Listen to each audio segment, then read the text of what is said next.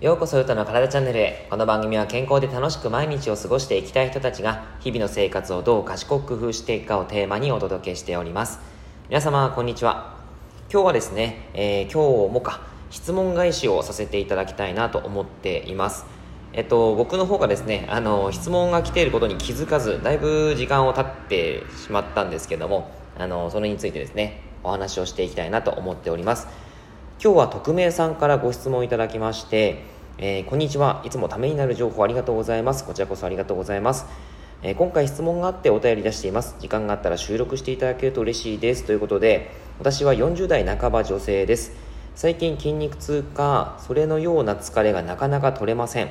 週1回から多くても3回ぐらい5キロぐらいのジョギングをしているそうなんですねすごいですね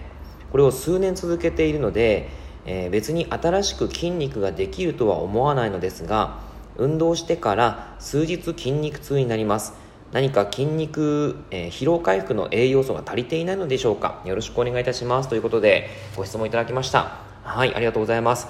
えー、まずすごいですね、あのー、週1回から多くても3回ぐらいえー、5キロぐらいのジョギングを毎あの数年続けているということで本当に継続するということ自体が素晴らしいなというふうに感じております。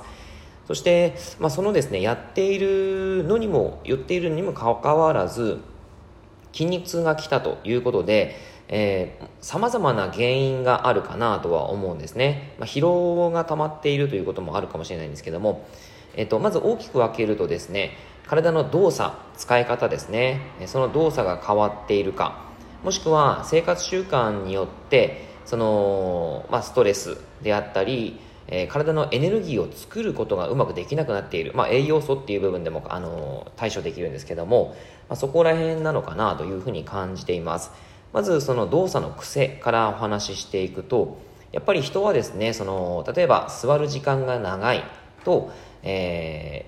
まあ、股関節周りがすごく固まってしまいます。あとはまあ肩,、ま、肩周りもそうなんですけどね、え、それでやっぱり体の姿勢動作の癖っていうのが変わっていったりして、えー、動いている時に例えば側関節足首の関節が固まっているもしくは股関節の塊があったりするとやっぱりその走り方とかも変わってはくるんですね。それによってもしかしたらふくらはぎとかももの前とかが筋肉痛が来てしまう。その場合はですねやっぱりその股関節周り足首周りの柔軟性を改善してあげるっていうことが重要だったりします、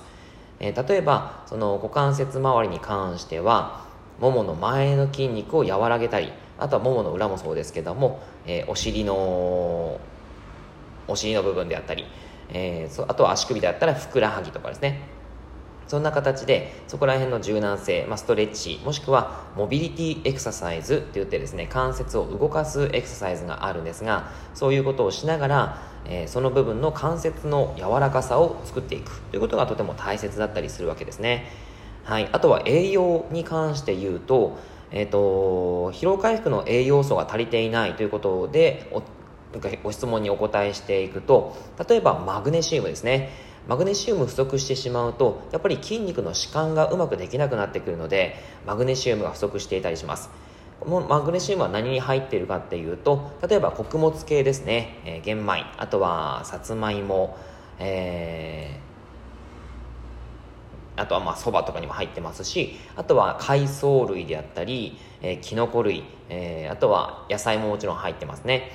であとは、えー、オートミールとかえー、その白米を食べるんであれば白米にアマランサスというスーパーフードを入れていただいて一緒に炊いてあげたりするといいんですがマグネシウムが不足しているということもあります。なんかもしあのアマゾンとか、えー、楽天とか使っているのであればそこで、マグネシウムのサプリメントとか、えー、にがりとかあるんですねそれをちょこちょこ使っていただくといいのかなというふうに思います、えマグネシウムの影響もありますしあとは、まあ、亜鉛ももしかしたらあるのかなというふうには感じたりするんですけども、先ほど言ったものに亜鉛も含まれていますので、えー、取っていただくといいかなと思います。まあ、肉、魚にもね、入っているんですけど。はい。あとは、もし、うん、これを取ってなかったら、取った方がいいかなというのが、クエン酸ですね。クエン酸は、えー、レモン、みかん、グレープフルーツなどの柑橘類、あとは梅干し、酢、そういったものに入っていたりします。やっぱりですね、人間の、その、体というのはエネルギーを作りながら活動しているわけですがその体のエネルギーを作るためにはさまざまな回路体の中に回路があるんですが例えばクエン酸回路というものがあったりします。それがうまく円滑に回らないとちゃんとエネルギーがうまく作れないんですね。それが影響して、えー、そのエネルギーがうまく作れないから疲れやすくなってしまう。もしくは筋肉疲労とかも起こりやすくなってくるわけなんです。だからこそクエン酸をしっかり取るということでもいいしあとは、えー、他の栄養素で言うと、えっと、ビタミン B1 とか、えー、ビタミン B3 ナイアシンっていうものですね。そういったものを取っていただくと非常にいいかなというところです。ビタミン B1 に関してはえっと体えー、糖質を代謝するときに必要なんですね。糖質からエネルギーを作るときに必要になってくるんですが例えば白米を食べるんだったら、えー、そのご飯プラス納豆とか、えー、卵とかあとは海苔とかですね。なんかそういったものを取り入れていただいたりするといいんじゃないかなと思います。はい、野菜海藻キノコ類取っていただくとあとはまあビタミン B3 ですね。ナイアシンとかも入っていたりあと肉魚に関してもビタミン B6 というものが入っていたりするので、まあのー、まとめて言うと、まあ、ザ和食ですよね、えー、糖質拳0.5から1個分ぐらい未生成の穀物を食べる。そして主食肉魚あとはそうですね卵とかそういったものを手のひら1枚分ぐらい取る。あとは野菜、副菜、え、海藻、きのこ類ですね。それを手のひら2杯分ぐらい取る。あとは味噌汁とかもですね、そういったものを取り入れて、和食をとっていただくと非常にいいかなというふうに思います。はい。えっ、ー、と、あとはまあ、え、梅干しとかですね、そこにあえていただいたり、あとはレモンとかですね、その、えっ、ー、と、かぼすとか、魚にかけてあげたりとかですね、そういったことをしてあげるといいかなというふうに思います。クエン酸。うん。まあ、いろんなものもあります。いろんなあの考え方ありますけどね、えー、サプリメントとかでも使っていいんじゃないかなと思います。はい。というわけで、まあ、様々なこと考えられちゃうんですけども、あのー、何か今言った中でヒントになるものがあれば、ぜひ活用していただけたら嬉しいなと。それで改善したらですね、すごく嬉しいなというふうに思います。えっ、ー、と、やっぱり現代ですね、本当に疲労が溜まりやすいですよね。えー、ストレス社会でもありますしやっぱりこう日本人って本当に真面目なんでですねあの仕事を頑張っちゃうあの家事育児頑張っちゃうとかですね結構あったりします。そんな中でも自分がホッとできる瞬間を作れたりするといいんじゃないかなというふうに感じますし、えー、頑張りすぎないでいいんだよっていう時もね あったりするわけなんで、まあ、そんな形でもしその日常生活で何か、えー、すごい頑張ってることがあってそしてそれがえー、きつい時があるんであればたまには休養も必要だよっていうことなんですね。はい。なんかぜひぜひ参考にしていただけたらなと思います。あの僕自身もですね最近、まあ、6月今収録してるのが7月9日なんですけども6月中は結構バタバタしてですねかなり疲労感があって、まあ、やっぱりその仕事に関する、まあ、プライベートに関するストレスもやっぱりあったりするんですね。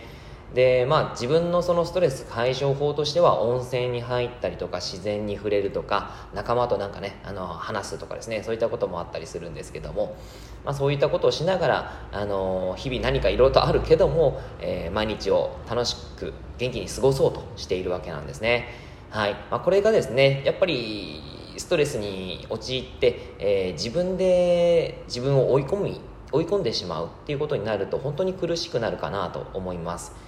あのすっきりはしないんですけどね。いつもすっきりはしないんだけどもでも自分だけは自分のその今の状態を感知してで、えー、今自分がしたいことをなんかうまく、えー、肯定してあげたりとかもう今日はこれでいいんじゃないかなとかね あの楽に思ってあげたりとか、まあ、そういった気持ちの持ちようもすごい大切なんかなって最近すごく思っています。はい。あのー、運動すること。これ自体はですね本当にえストレス解消法になったりしますから、まあ、それもすごくいいんですけどね、えー運動をしてそして回復をさせてそしてちゃんとした栄養素を取る。そうするとやっぱり健康にもすごくいいんじゃないかなと思います。はい、えー、ご質問いただいた匿名さんが、えー、この先ですね、あのー、筋肉疲労回復して、えー、楽しく毎日過ごせることを願っています。はい。ご質問ありがとうございました。またですね、他の方で何か質問がある方はぜひぜひ、あの、気軽にコメントいただきたいなと思いますし、えっ、ー、と、僕で答えられることが、あの、何かお手伝いできることがあれば、ぜひ、え言ってください。はい。というわけで以上になります。内容がいいなって思えたら周りの方にシェアしていただくと嬉しいです。また、いいねマークやフォローしていただくと励みになります。今日もラジオを聴いてくださってありがとうございました。では、良い一日を。